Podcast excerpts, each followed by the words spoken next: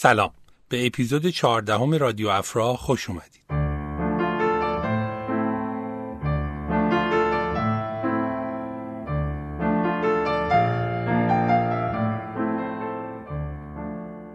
قصه گویی اغلب و شاید همیشه با تعیین و تنظیم مرز اجتماعات محلی سر و کار داره.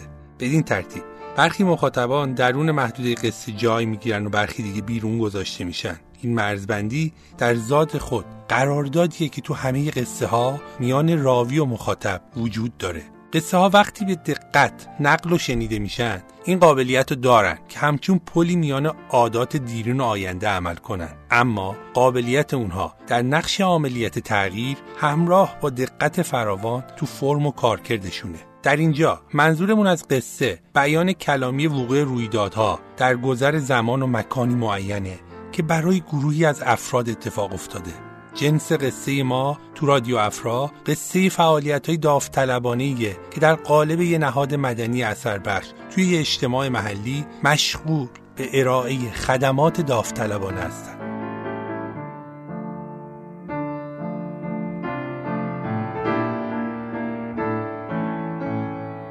قصه این شماره رادیو افرا از شرق ایران روایت میشه خراسان جنوبی و شهری در 100 کیلومتری مرکز استان که محل روایت این شماره رادیو افراست قائن از جوانان دهه شستی زاده این شهر که محرومیت های اجتماعی محیطی زادگاهشون رو نسبت به سایر جوامع احساس کرده بودند و دو دهه بعد وارد دانشگاه شده. اما از دوران دبیرستان با هم بودن و کار مشارکتی رو تجربه کرده بودند. جمعشون رو تو قالب یه سازمان مردم نهاد جوانان شکل دادن اما دغدغه رفع محرومیت همیشه همراهشون بود و بالاخره با طی مسیری پرپیچ و خم اواخر دهه 80 پایه های اولیه تأسیس یک سازمان مردم نهاد داوطلبانه با نام سپه را بنا نهادند. بنیاد توسعه فرهنگی و توانمندسازی سپهر با هدف کمک به تغییرات اجتماعی با رویکرد توانمندسازی و توسعه کسب و کار و کارآفرینی در محدوده استان خراسان جنوبی میان جوانان و زنان فعالیت‌های خودشو با شعار هم نورد افقهای دور باشید آغاز کرد. ناصر نوربخش یکی از همون جوانان دغدغه‌مند و داوطلب دهه 60 و مدیر عامل و یکی از بنیانگذاران اون قصه سپه را تو این شماره رادیو افرا روایت می‌کنه. بشنویم قصه نهاد داوطلبانه از سرزمین طلای سرخ.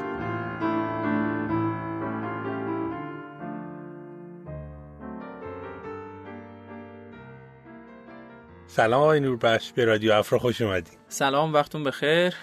منم خیلی خوشحالم که اینجا هستم کنار شما. مرسی. ما یه سوال آغازین داریم از همه مهمونامون می‌پرسیم راجع معرفی خودشونه و دوران کودکی تا امروز. حالا اولش آغاز کنیم من وسطش سوالای متعددتری از شما خواهم پرسید. بسیار عالی.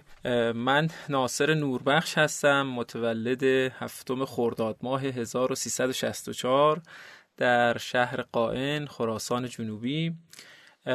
خب من دوره کودکی و نوجوانیم تو همین شهر سپری شد تحصیلات مدرسه ای رو تو این شهر و بعدا یه بخشیشو در شهر همجوار گناباد گذروندم.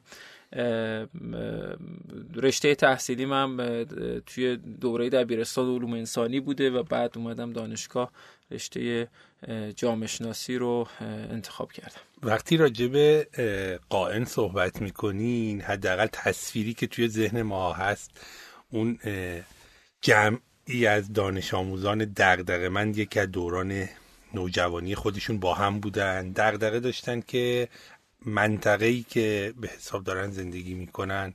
در مقام مقایسه بوده نمی‌دونم با شهرهای بزرگتر. یک سری شاید برخوردار نبوده از خیلی از امکانات شهرهای بزرگتر.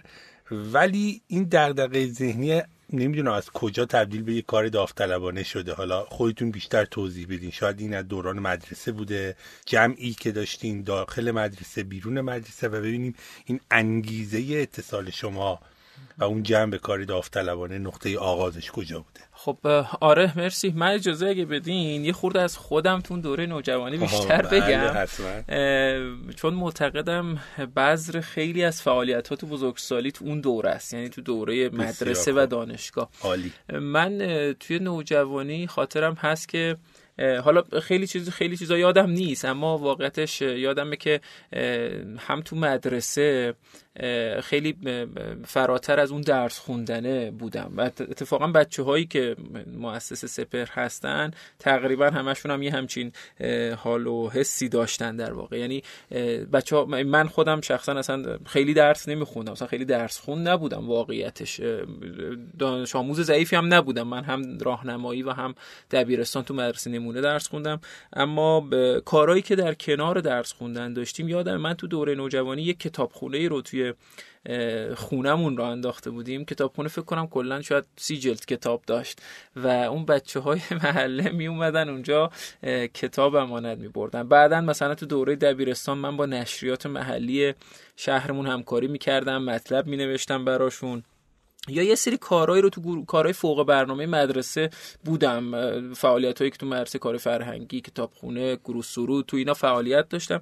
این سابقه وجود داشت. حالا خارج از اینم با یه سری جاهایی مثل مثلا فرض کنید های مذهبی مثلا با اونا هم بودم یا نشریات یه گروه های این تیپی و بیشتر از درس خوندن این کارها رو هم داشتم. بچه هایی که با ما هم بودن یعنی این تیم هیئت مؤسس البته من دو سال از بچه های مؤسس بعضا بعضیاشون که بیشتر خب از سندی بزرگترم اما تقریبا بچه هم تو همین حس و حال بودن یعنی من میدم الان بر درس خوندن یه کارهای دیگه ای رو انجام میدن. خب ما این سابقه که من فکر می‌کنم برای هر خیلی از کنشگرای اجتماعی خیلی مهمه. خیلی از ماها بچه هامون رو صرفا میاریم توی یه بود فقط درس بخونن. اما من یا خواسته ناخواسته نمی‌دونم چی بود جریان توی مسیرهای دیگه هم افتادم که خیلی کمک کرد. این گذشت و دانشگاه قبول شدیم. سال 82 بود که من ورودی 82 دانشگاه هستم و رفتم ها اینم بگم برگردم قبلترش. من رشتم علوم انسانی بود. من دلیلی که رفتیم یه من رفتم یه شهر دیگه ما اون سال تو مدرسه ما مرسه نمونه دولتی بود. مرسه نمونه اندیشه که الان شده مرسه نمونه خیامی. رشته علوم انسانی نداشت. نداشت. آره اکثر مدارس نمونه و الان هم تیزهوشان فکر کنم ندارن رشته علوم انسانی. نمی‌دونم خوبه یا نه نمی‌دونم واقعا. فکر نمی‌کنم خوب باشه. و خب مدیر مدرسه معاون می‌گفتم باید این تجربه تجربی بری یا ریاضی علوم انسانی اگه می‌خوای باید بری مدارس عادی. خب این خیلی برای خود من و پدر مادر سخت بود و خانواده که مثلا من می‌خوام یه مدرسه نمونه رو سال اول اومدم حالا می‌خوام ترک کنم. لذا یه گزینه دیگه یکی از معاونای مدرسه به من کمک کرد. گفت تو شهر مجاور گناباد مدرسه نمونهش رشته علوم انسانی داره. ما می‌تونیم انتقالی بدیم بری اونجا و فاصله 100 کیلومتر بود بریم.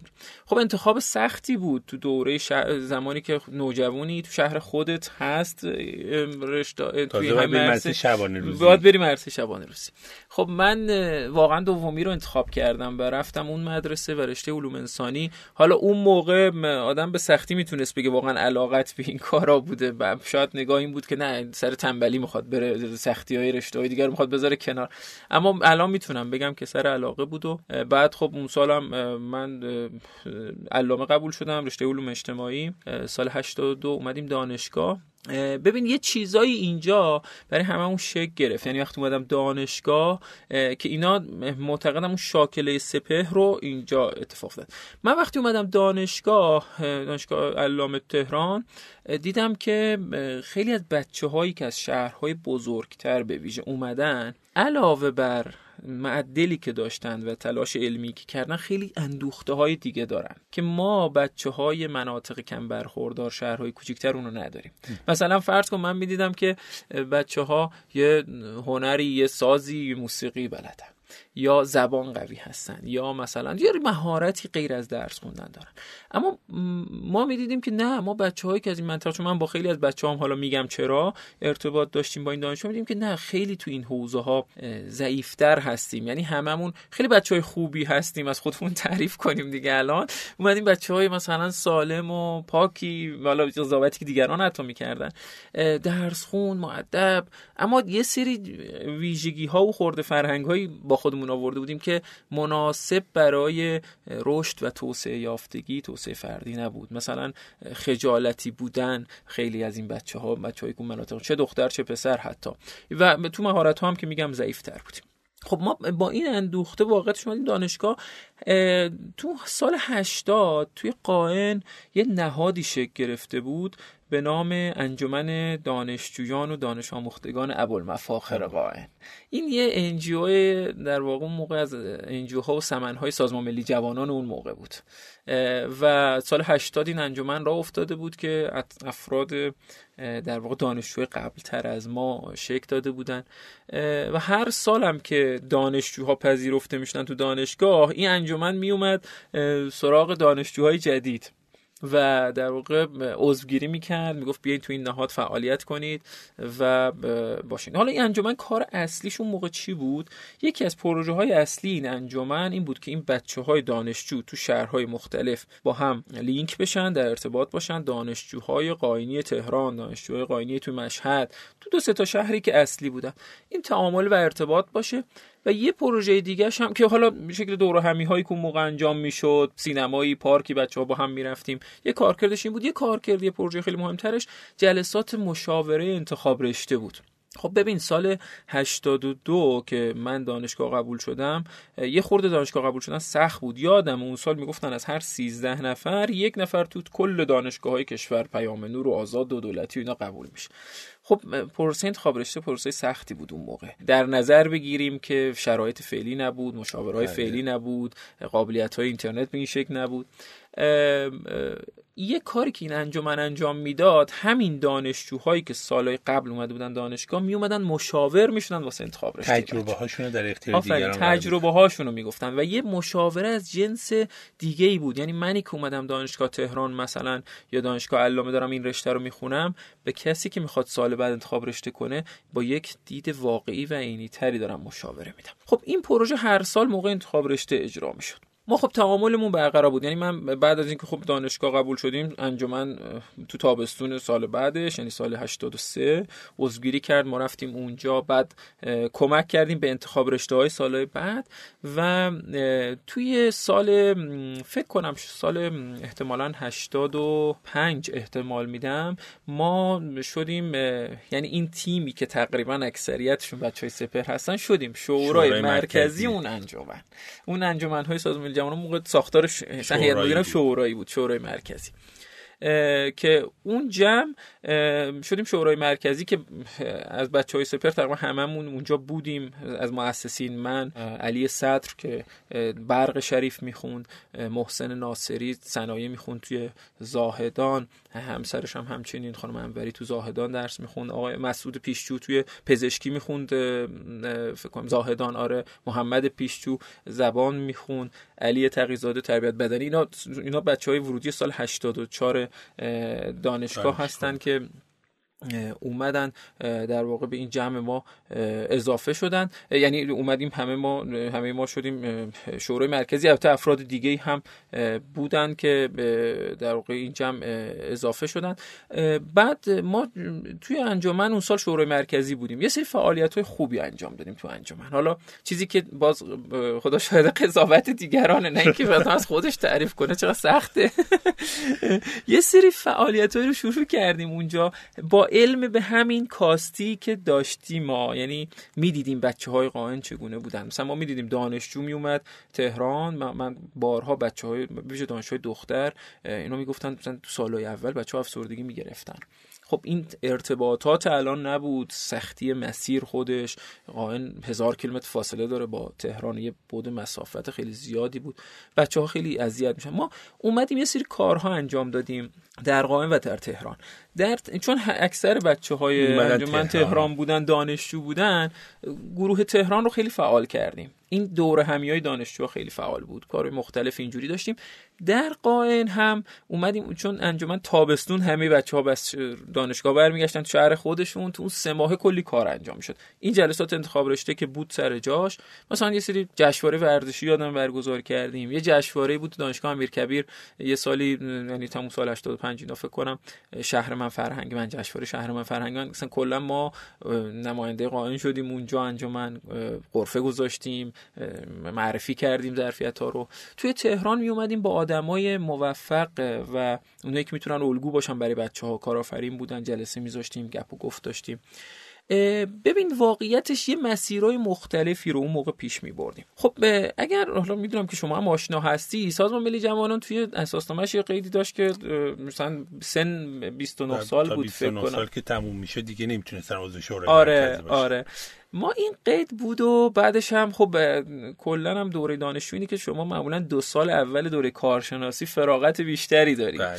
بعد از اون می‌خوای یا برای ارشد بخونی یا اصلا نمی‌خوای می‌خوای وارد کار بشی یا نمی‌دونم یکی عاشق میشه. خلاصه اون دو سال بعد کارشناسی دیگه نمی‌شد خیلی روی ظرفیت بچه ها حساب کرد. این جمع شورای مرکزی هر کدومون رفتیم دیگه از از شورای مرکزی اومدیم بیرون و گفتیم که خب حالا که اینجا تا اینجا پیش اومدیم بیایم یک نهادی را بندازیم یک انجمنی که پایدارتر باشیم توش این محدودیت رو نداشته باشه محدودیت سنی رو حداقل و ضرورتا هم دانشجویی نباشه. خب رفتیم و انجمن هم بنیاد سپهر رو اندازیم 89 فکر کنم. 89 89 دیگه البته آبان 89 ما تأسیس شدیم. خب مذاکراتش مثلا از قبل تر بود تقریبا سال 88 89 که دور هم جمع شدیم و همین جمع تقریبا که نام بردم اومدیم و بنیاد سپهر رو راه اندازی کردیم.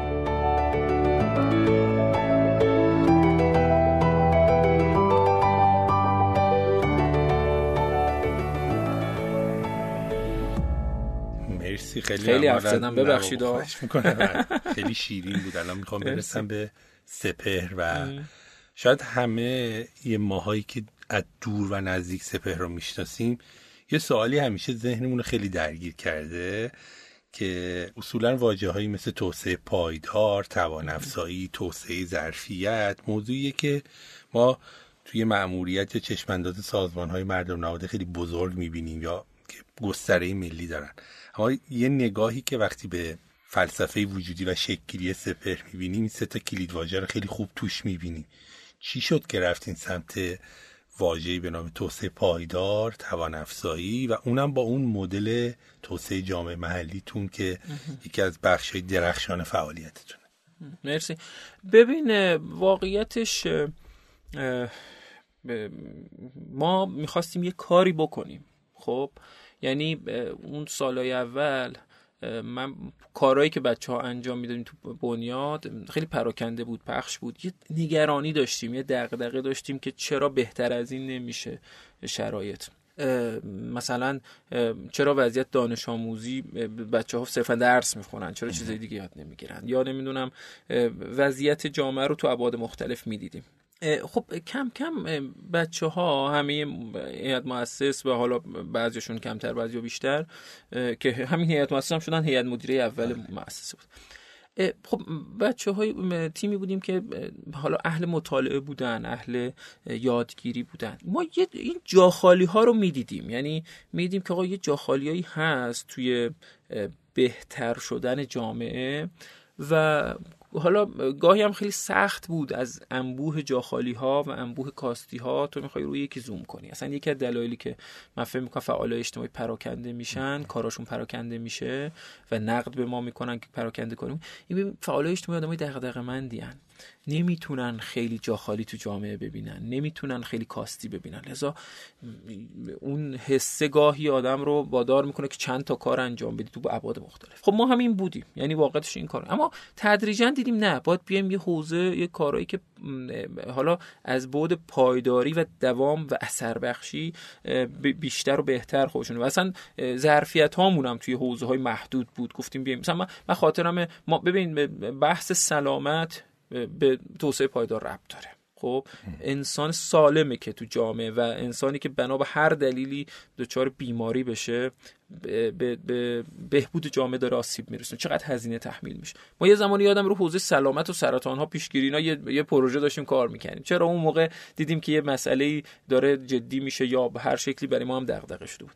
اما بعد دیدیم که نه کار ما رو باید کارمون رو مشخص تر کنیم. ما تو این حوزه خیلی مثلا تخصص نداریم. بحثای توسعه جامعه محلی و توسعه پایدار رو با این نگاه که ما بیایم یه سری ادبیات و کارهایی بکنیم که جاخالیش بیشتر هست. جاش حس میشه توی جامعه و این تفکر اگر جا بیفته خیلی از کاستی ها جلوش گرفته میشه. ببین تو شهر ما مثلا ما می‌دیدیم یه سری کارهای عجیب غریب. مثلا فرض کن تخریب بافت تاریخی. مثلا ما می‌خوایم خیابون بکشیم بعد می اومدن مثلا, مهم نبود که این خونه های قدیمی داره اینجا نابود میشه یا فرض کن مثلا مثلا یه کارخونه حالا باید حتما بیاد حالا بنا به هر دلیلی. خب اینا نگرانی برای ما ایجاد می‌کرد. ما اینها رو دغدغه داشتیم.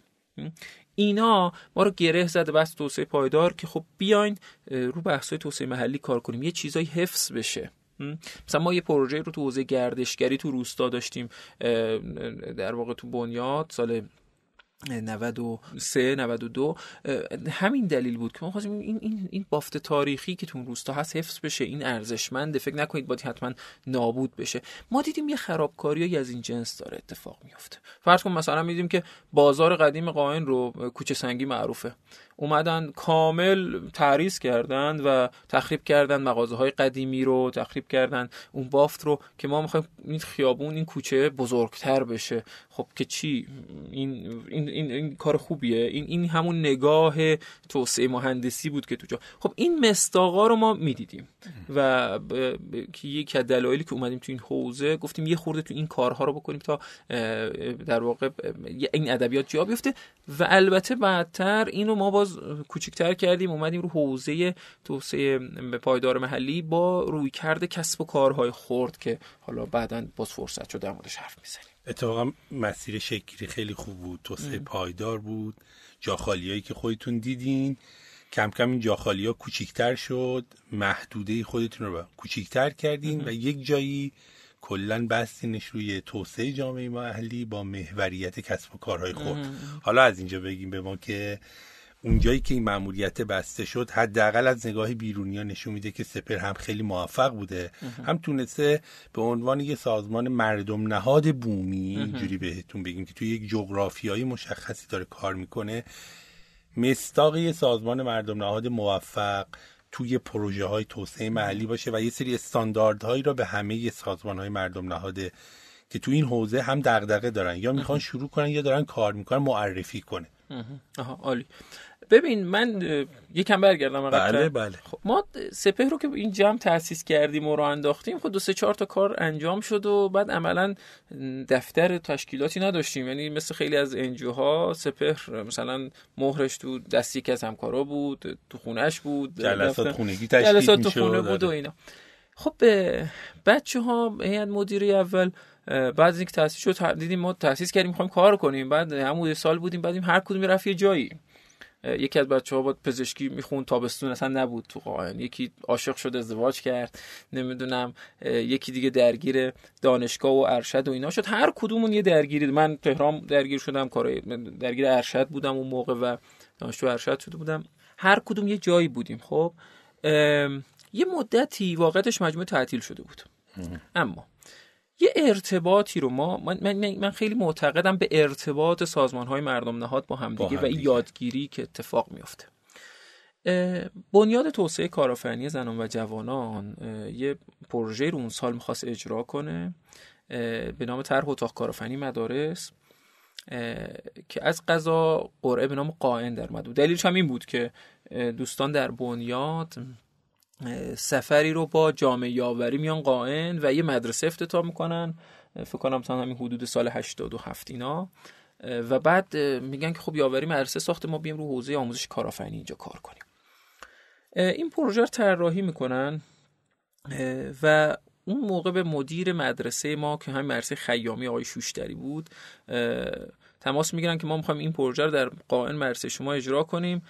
آقای شوشتری میگه ببین یه جمع دانشجویی هستن توی تهران که اینا با هم خیلی در ارتباطن. برید سراغ اونا اونا بیان کمکتون کنن. و اون جمع ماها بودیم اینجا. اومدن سراغ شما. آره. هم افتاد به نام شما. و قرار هم افتاد به نام. ما اون جمع بنیاد اومد. یه تعداد کارگاه های آموزشی برای ما برگزار کرد تو حوزه کسب و کار و کارآفرینی و ما با این ادبیات بهتر آشنا شدیم. ببین من خاطرمه. اون سال می‌خواستیم این طرح رو توی مدارس قائن اجرا کنیم. خانم صابر رو من گفت که یه کارآفرین تو قائن کارآفرین خانوم معرفی کنید که موفق. ما نمی‌دونستیم که کی مثلا می‌تونه باشه. همش تو ذهنمون یه کارخونه داره اینجوری بود. بعد یه فردی رو ایشون میشناخت. از نهبندان یه خانمی که آتلیه عکاسی داشت ایشون.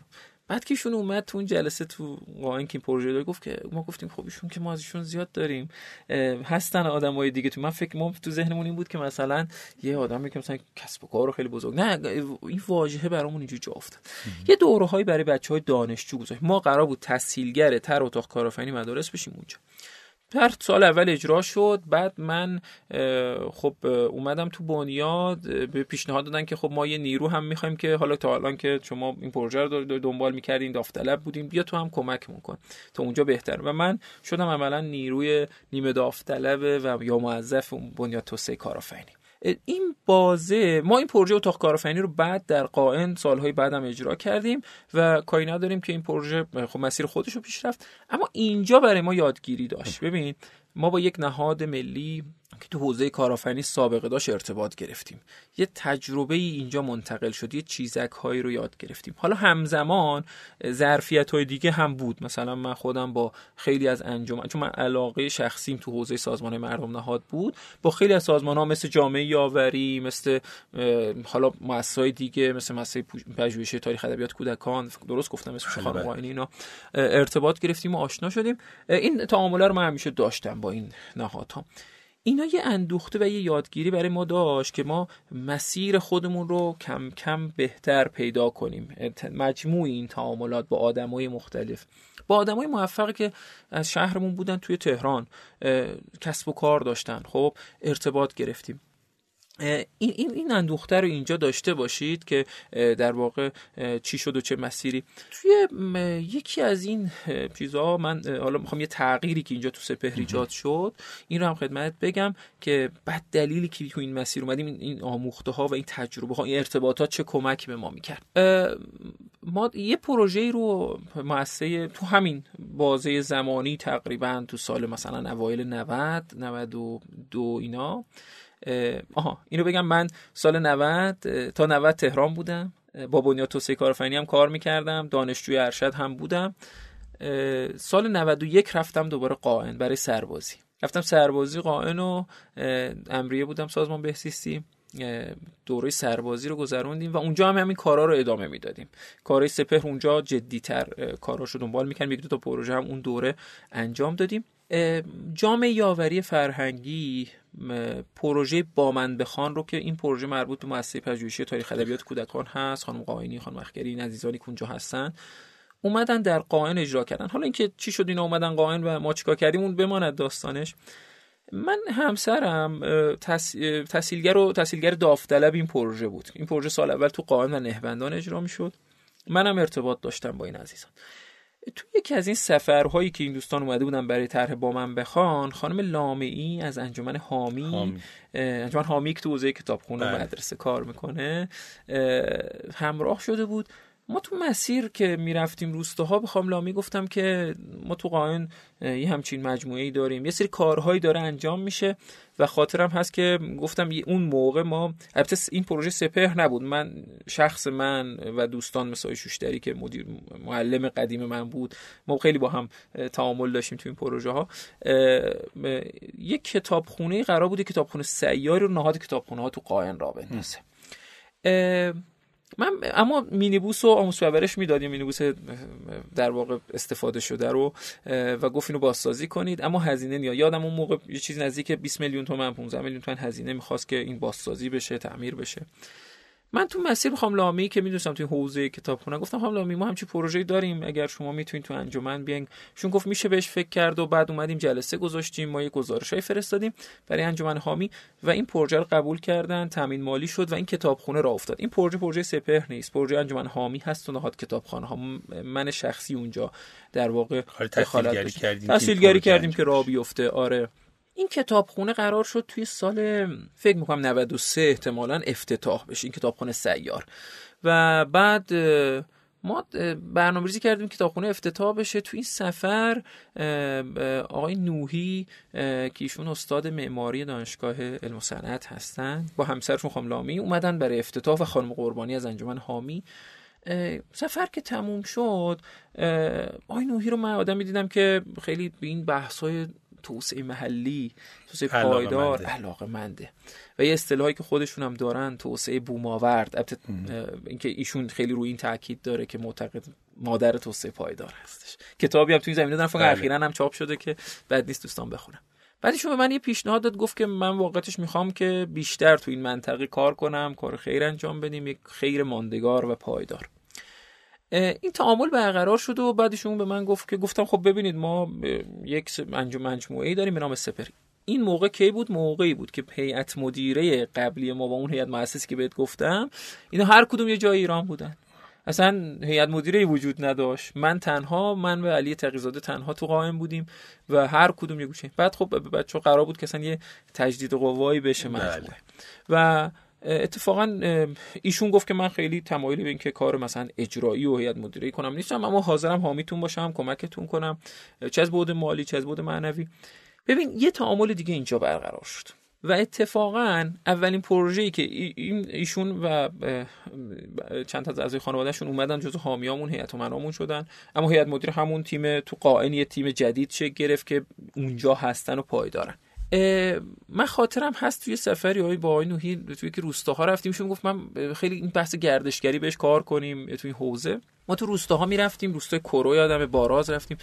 و بعد بکر بودن این فضاها خیلی ایشونو گرفت و گفت اینجا جاییه که می‌تونه گردشگری در گردشگری پایدار گردشگری مسئولانه گردشگری که آسیب نزنه اینجا شکل بگیره و کمک کنیم که هم به معیشت مردم کمک کنیم. ببین من این چند تا حوزه رو گفتم که این تعامل حالا تو این بین خب من شخصا با شبکه ملی مسائل کاری بله. ارتباط داشتم. یعنی شخصا کنی از طریق سپهر دیگه ما سپهر. اونجا عضو بود. این فعالیت رو ارتباط رو داشتیم. و خیلی از انجیوهای دیگه بعد مثل مجموعه خود شما مجموعه افرا و به همین ترتیب. ببین اینا این, این هر کدوم از این مجموعه ها به قوی شدن ما کمک کرد. اینا همه من قوی شدن این پول به ما دادن نه. این که من امروز با متولی نشستم و مسیح افراد دارم گپ می‌زنم برای من قطعا یادگیری داره. و همه مجموعه سلامت باشید. اینا داره کمک. این ظرفیته که شکل گرفت می‌خوام بگم این آموخته حالا یه جون تازه یه فکر تازه اومد. این بار دیگه گفتیم حالا بیایم مسیر خودمون رو پیدا کنیم. توی بحث سازمان های مردم نهاد آیه متولی من حالا خودت هم شاهدی ما هم شما می‌دونم خیلی توی حوزه دغدغه داشتی و کار کردی. با هم هم خیلی کار کرد سازمان های مردم نهاد باید حرفه‌ای تر بشن دقیقه باید علمی تر کار کنن. ما گاهی فکر می‌کنیم کار دلیه یعنی کار همیجوری هر کار کردی نه این اشتباهه. یکی از چالش هایی که ما سازمان های مردم نهاد داریم که سازمان ها موفق نمیشن اتفاقا همینه که می‌خوایم همینجوری کار کنیم. خیلی سیستماتیک نمی‌خوایم کار کنیم خیلی شسته رفته خیلی هدفمند نمی‌خوایم کار کنیم. من اینم بهت بگم که من می‌دونی پایان نامه هم تو حوزه انجیو ها بود بله. پایان نامه ارشدم. خب این آموخته ها هی اومد کنار هم. بعد اومدیم سپه رو توی مثلا نیمه های دهه 90 یعنی سال 90 تقریبا پنج, که یه تیم جدید از قبل آشنا شده بودیم. یه خورده حرفه‌ای تر گفتیم چی حالا چیکار نکنیم؟ در کنار چی کار می‌خوایم بکنیم؟ رو اینا صحبت های زیادی شد. مثلا گفتن رو حوزه سلامت مثلا این سازمان ها هستن. دوتا خیریه تو قائن داره کار می‌کنه. در حوزه مثلا نیازمندان که خیلی حوزه جذابیه برای افراد خیرخواه سه چهار تا مؤسسه دارن کار می‌کنن. در حوزه محیط زیست دو تا مؤسسه داره کار می‌کنه. ما گفتیم بیایم در حوزه کسب و کار کار کنیم. اما کسب و کار با این مدل پایدار با این مدل توسعه محلی. بریم تو روستاها به سمت کسب و کار با مدل توان افزایی. نه اینکه صرفا وام بدیم آدما ببرن کار را بندازن یا نه اندازن وامه رو می‌تونی بدی اما به توان افزایی فکر کن. به اینکه ظرفیتش ارتقا پیدا کنه بهتر بشه این فرد. و بنیاد رو با سوالایی که از خودمون پرسیدیم تو تیم جدید و هی اینا هی زمانم برد مثلا شاید 4 5 سال هی کار کردیم. خلاص اومدیم توی یه سری از پروژه های مشخص در و گذاشتیم مأموریت خودمون رو روی توان افزایی با محوریت کسب و کارهای خرد کسب و کارهای کوچیک و یه سری پروژه اونجا تعریف کردیم که حالا در مورد اونها هم خواسته باشید می‌تونیم با همدیگه گپ بزنیم. این هم به این دلیل که جا خالی شد نیازش رو تو شهر خودمون می‌دیدیم. ببین ما اگر مثلا شاید تو شهر دیگه بودیم که مؤسسه های دیگه این کارو می‌کردن شاید ما یه مسیر دیگه ای رو می‌رفتیم. اما اون ارتباطات دامنه ارتباطاتمون تو ذهنتون بیاد با تعاملاتی که برقرار کردیم با شناختی که از منطقه داشتیم و کاستی که بود گفتیم ما یه سازمان مردم می‌خوایم تو این حوزه و کارمون رو تو این زمینه پیش بردیم.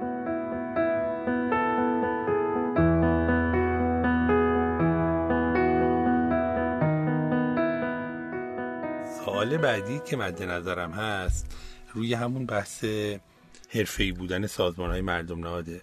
خیلی واقع گرایانه اگر خواسته باشم بگم شما یه سیستم اداره مطلوب دارین توی سپر که وقتی از دور بهش نگاه می‌کنین چقدر منظمه. مسیری طی شد تا به این رسیدین. اما فکر می‌کنین چه دستاوردهایی برای شما داشته این سیستم پذیر بودنه؟ تو اداره مطلوب مؤسسه شما که می‌تونه برای شنونده های رادیو افرا جذاب باشه. چه به عنوان داوطلب چه به عنوان یه سازمان مردم نهاد ببینید ما تو سازمان خودمون تو همه سطوح معتقدیم که کار سازمان مردم نهاد کار تخصصی نیاز به یادگیری داره. خب و نمی‌تونی بگی چون علاقه دارم یا دغدغه دارم یا نگرانم برای جامعه فقط با همین کافیه. این خیلی خوبه. یک محرک خیلی خوبیه اما شرط در واقع کافی نیست. خیلی شروط دیگه می‌خواد کار. یکی از ابعادش اینه که ما باید یاد بگیریم یک سازمان مردم نهاد رو چگونه اداره کنیم. ما این یادگیری رو چگونه تقویت کردیم؟ یک با دوره های آموزشی که جاهای مختلف برگزار می‌کردن. من مثلا خودت می‌دونم که از پیشگامان این حوزه بودی و خیلی از سازمان های مردم نهاد در توان افزاییشون شخص کاظم متولی خیلی کمک کرده در سفرهایی که داشتی با مؤسسات مختلف جای مختلف و آموزش های تحصیلگری و این ادبیات مربوط به این حوزه خیلی کمک کردی. مؤسسات دیگه من فکر کنم نام ببرم اینجا اشکال نداره که برنامه چون واقعا کارهای خوبی کردن مثل کارگاه هایی که و دوره هایی که مؤسسه حامیان فردا مثلا برگزار می‌کرد. یا مثلا فرض کن یه سری وبسایت های اینترنتی هم بود که دورهایی رو برگزار می‌کردن یا مثلا شبکه ملی مؤسسانی کاری بنیاد توسعه کارآفرینی زنان و جوانان اینا همه یه زمانه یادم دورهایی رو برای سازمان های مردم نهاد برگزار می‌کردن.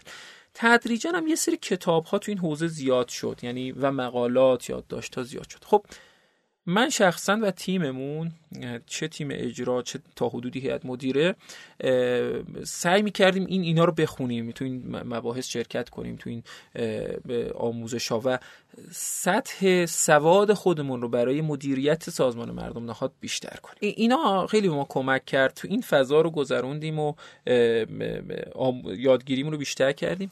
و بعد تدریجا سعی کردیم که اینها رو پیاده کنیم. ببینید یکی ما نمی‌تونیم همیشه قور بزنیم که آقا مردم حمایت نمی‌کنن دولت حمایت نمی‌کنه یا مثلا فلان کار رو باید انجام بدن. ببین من معتقدم ما خود سازمان مردم باید حرفه‌ای عمل کنه. حرفه یعنی چی؟ یعنی اینکه در حوزه مدیریتش چارچوب داشته باشه هدف داشته باشه بدون می‌خواد به کجا برسونه مسئله رو پیدا کنه. و این در واقع پروژه محور و پروژهش ساختار داشته باشه رو کاغذی چیزی باشه برنامه داشته باشه بدونه که امسال می‌خواد به چی برسه. هدفاش هدفای عملیاتیش هدفای کلیدیش هر سال تعیین کنه. این منظورم از بحث حرفه اینه. یه سازمانی مردم نهاد یه ساختار اداری باید داشته باشه. این معنی بروکراسی نیست. یعنی یه چارتی که مشخص باشه. هیئت مدیرش مشخص باشه وظایف هیئت مدیره مشخص باشه. بعد که چه کارهایی باید انجام بدن اونور مثلا کارکنانش چه بخشی اداری باید داشته باشه جذب مشارکت ها نیروی داوطلب. ببینید تو اینا باید این به معنی نیست که ما همه اینا رو داریم ما, ما خیلی سازمان کوچیکی هستیم. اما می‌دونیم که اینا باید باشه یه بخشهایی از اون یه گریزی زدیم. یه عضو هیئت مدیره در سازمان مردم نهاد با یه بخش خصوصی متفاوته مسئولیتش چیه؟ مدیر عامل مسئولیتش چیه؟ بازرس چیه؟ خب اینا رو باید بدونیم و اینا رو خوب پیاده کنیم. ما شروع کردیم تو این چند سال این ابعاد رو داریم پیش می‌بریم. هم با آموزش هم با تسهیلاتی که سازمان های مختلف فراهم کردن. مثل افرا خب کمک زیادی کردین. شما اون سرویسی که رو استاندارد سازی سازمان ها میدین من فکر خیلی می‌تونه کمک کنه که سازمان ها خودشون محک بزن جا رو پیدا کنن برن تکمیل کنن. خب واقعیت اینه که ما مثلا الان اونو مبنای عملمون تو برنامه قرار دادیم. ما چند جلسه هیئت مدیره داشتیم روی اینو بحث کردیم که این استانداردها و اون پیشنهاداتی که شما داشتین رو اصلاح کنیم و وضعیت رو به در واقع بهبود بخشیم ما معتقدیم مسئله اجتماعی هر حوزه ای می‌خواد باشه. پیچیده تر از اینه که خواسته باشیم با یک نگاه خیلی ساده اون رو حل کنیم و یک نگاه ای می‌خواد. حالا این مهم نیست که تو سازمان ملی هستی یا یک سازمان محلی. هر دوش باید این نگاه رو داشته باشند و هر دوشون باید به سمت ای برن.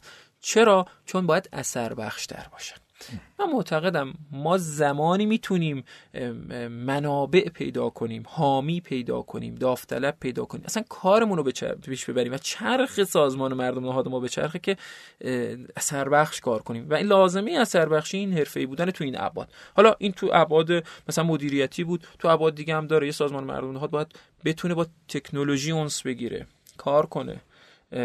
نمی‌تونیم ما هنوز داشته باشیم یه سازمانی که دفتر مثلا حامی های مالیشو ورق بزنه بگه این مثلا اینا حامی های مالی من بودن. یه سیستم باید داشته باشه تحلیل کنه اینها رو. از ابزارهای مختلفی که موجود هست و خیلی سازمان ها میدن نرم افزارهای مختلف بتونه استفاده کنه روی اینا کار کنه. ما تو این ابعاد پیش رفتیم خب؟ و اینا تو پروژه های خودمون هم اثر داشت. دونی مثلا ما الان بچه ها ما تا سال گذشته ما, ما هر پروژه‌ای که در بنیاد می‌خواد اجرا بشه با تو کاغذ بیاد اول. حالا این کاغذ نمیگیم 100 صفحه سه صفحه.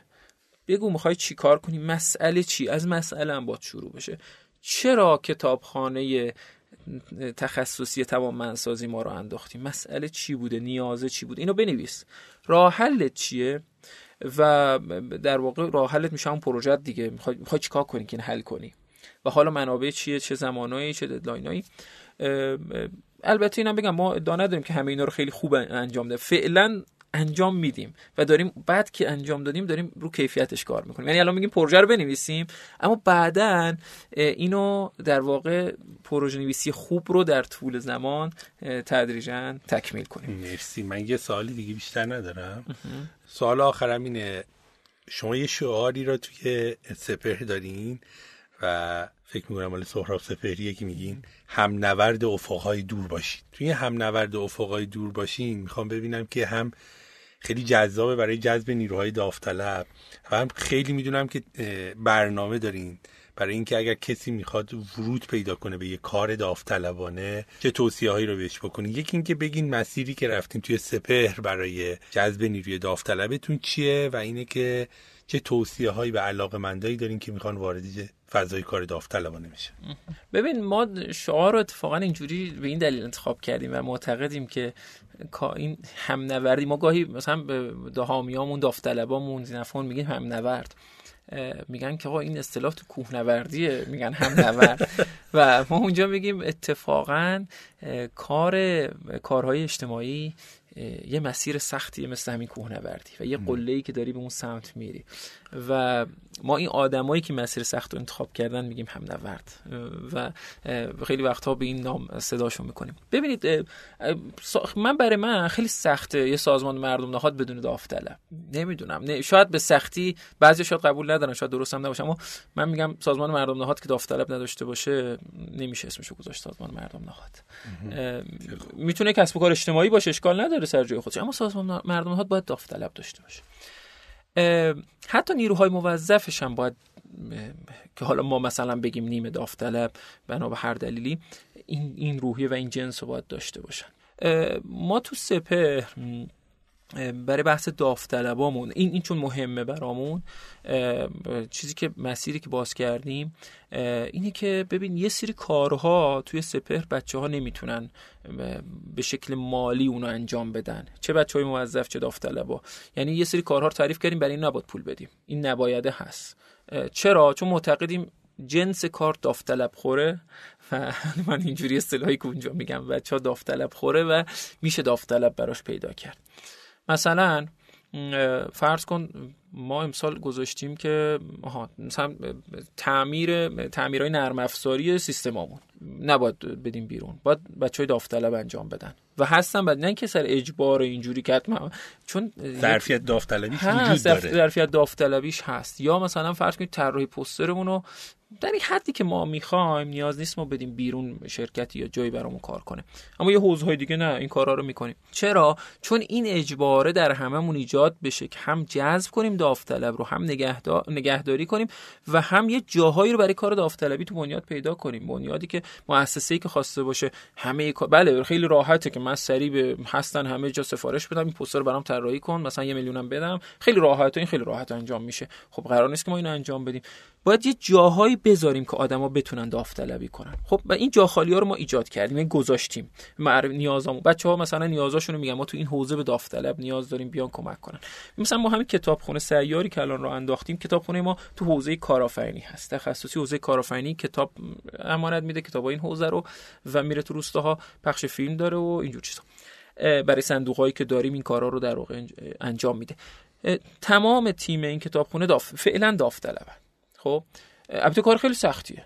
ما انقدر انرژی که داریم برای این قضیه می‌ذاریم اگه نیرو موظف بذاریم خیلی راحتتر و کم هزینه تر میشه. اما معتقدیم باید نه داوطلبی بیاد و این ظرفیت داوطلبی باشه. ما به واقعیتش این اعتقاد رو داریم همیشه هم بچه ها می‌دونن اینکه جایگاه داوطلب حفظ بشه کاری که انجام میده دیده بشه تقدیرهای ماهانه که بچه ها تو مثلا اینستاگرام سپهر انجام میدن گروهی که برای داوطلبا داریم و اونجا اعلام نیازامون رو می‌کنیم قدردانیامون رو می‌کنیم. یه چیزی که برامون خیلی مهمه تو کارهای داوطلبی اینه که بچه هایی که میان به عنوان داوطلب چون اکثرا جوون هستن یادگیری هم براشون داشته باشه. یه تجربه‌ای به تجربه هاشون اضافه کن. همه کسایی که این این یه شعار جدیه تو بنیاد. همه کسایی که میان توی سپهر چه در مقام هیئت مدیره تا نیروی اجرایی و داوطلب باد وقتی میرن بیرون با یه اندوخته یه یادگیری برن بیرون. این یکی از بهترین اهرم ها برای نگهداری داوطلب ها هستش و واقعا نیروهای داوطلب از یادگیری بسیار انرژی می‌گیرن بسیار براشون نفع داره که این کارو بکنن. یا اینکه ما یه کاری که برای داوطلبامون چه داوطلبایی که بحث مالی چه اونایی که وقت می‌ذارن گزارش دادنه. ما شفافیت تو گزارشی برامون خیلی مهمه. باید بدونه که ته این کاری که اومده وقت گذاشته منابع گذاشته به کجا رسیده. این رو این این یه تکلیفه برای ما که حتما باید بهشون بگیم و حالا در پایان سال در پایان پروژه بهشون بگیم.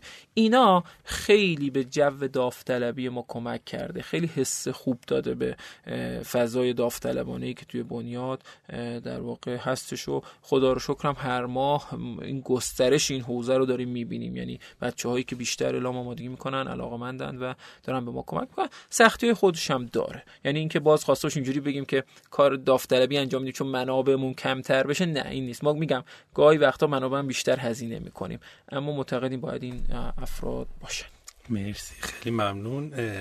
اگر صحبت پایانی داریم بفرمایید. خواهش می‌کنم. ممنونم. من نکته نیست فقط می‌تونم به این اشاره کنم که ما در حوزه‌ای که داریم کار می‌کنیم در بحث کسب و کارهای خرد و روستاها چه در قالب صندوق هامون چه برای پروژه‌ای برای پشتیبانی از کسب و کارهای خرد داریم ما خیلی سعی کردیم که خیلی هدفمند و در واقع در قالب یه سری پروژه هایی که سر و تهش مشخص باشه این مسیر رو پیش ببریم. و لازمش هم یک اقدامات پشتیبانی تو خود بنیاد توی بحث های مثلا مدیریتی بنیاد و اینها هستش. این چرخه به هم ربط داره وصله. و من فکر می‌کنم تو سازمان های مردم نهاد ما باید حتما به سمت حرفه‌ای شدن بریم کار حرفه‌ای بکنیم سازمانمون رو حرفه‌ای پیش ببریم. حرفه‌ای تو همین ابعاد مختلف در همه چیزاش. و خودمون رو تجهیز کنیم که می‌خوایم یک مسئله اجتماعی حل کنیم. این خیلی مهمه. تیم سازمان مردم ها تو سطوح مختلفش باید خودش رو تجهیز کنه. باید دنبال یادگیری باشه. باید بره بیاموزه تا بعد بتونه یک تغییری ایجاد کنه. و خواهشی که دارم این توصیه رو باز به خودم بیشتر می‌کنم بسنجیم که اثرات کارمون چی بوده اگر که داریم این یه پروژه رو مثلا ما صندوق های خورد برگزار می‌کنیم دارن اجرا می‌کنیم این پروژه رو ما الان هشت صندوق داریم اینا تسهیلات میدن کسب و کار خرد رو انداختن. خب باشه این یه سطح نتیجهشه. سطح بعدی اثرشه. تو اون خانواده اون فرد روستایی توی زندگیش چه اثری گذاشته؟ برو اون رو بسنج. خیلی سخته. خیلی سخت سنجشش. من فکر می‌کنم وقتی این کارو بکنیم هم اگر به خاطر حال خوب اومدیم تو مجموعه ها تو انجیو ها حالمون بهتر میشه. اگرم می‌خوایم سازمان موفق تر بشه که موفق تر خواهد شد. ما این رو به عینه حس کردیم. بریم سمت اثر بخشی اثرات کارمون رو پیدا کنیم. اگر جای کارمون اثر نداشته بریم ریشه هاشو پیدا کنیم و با یک اینگونه میشه سازمان حرفه ای رو من فکر می‌کنم دنبال کرد. امیدوارم هممون بتونیم این مسیر رو دنبال کنیم. مرسی. امیدوارم هر روز که توی قائن آفتاب طلوع می‌کنه رو اون حیات خشت و گلی زیبای بنیاد بتونیم مسیر توسعه و رشد فعالیت های داوطلبانتون رو بهتر و بهتر هم به پیش ببریم هم ما یاد بگیریم از دور و تجربه بشه برای همه کنشگرای اجتماعی فعالین مدنی و سازمان های مردم پاینده باشین مرسی. خیلی ممنون و خدا نگهدار. برای شما هم که تو حوزه حرفه‌ای شدن سازمان های مردم ها در افرا کار می‌کنین واقعا آرزوی موفقیت می‌کنم و واقعا دستتون درد نکنه. ممنونم که این مسیر مهم رو انتخاب کردین و دارین پیش می‌برید. متشکرم. روز بخیر. خدا نگهدار. خدا نگهدار.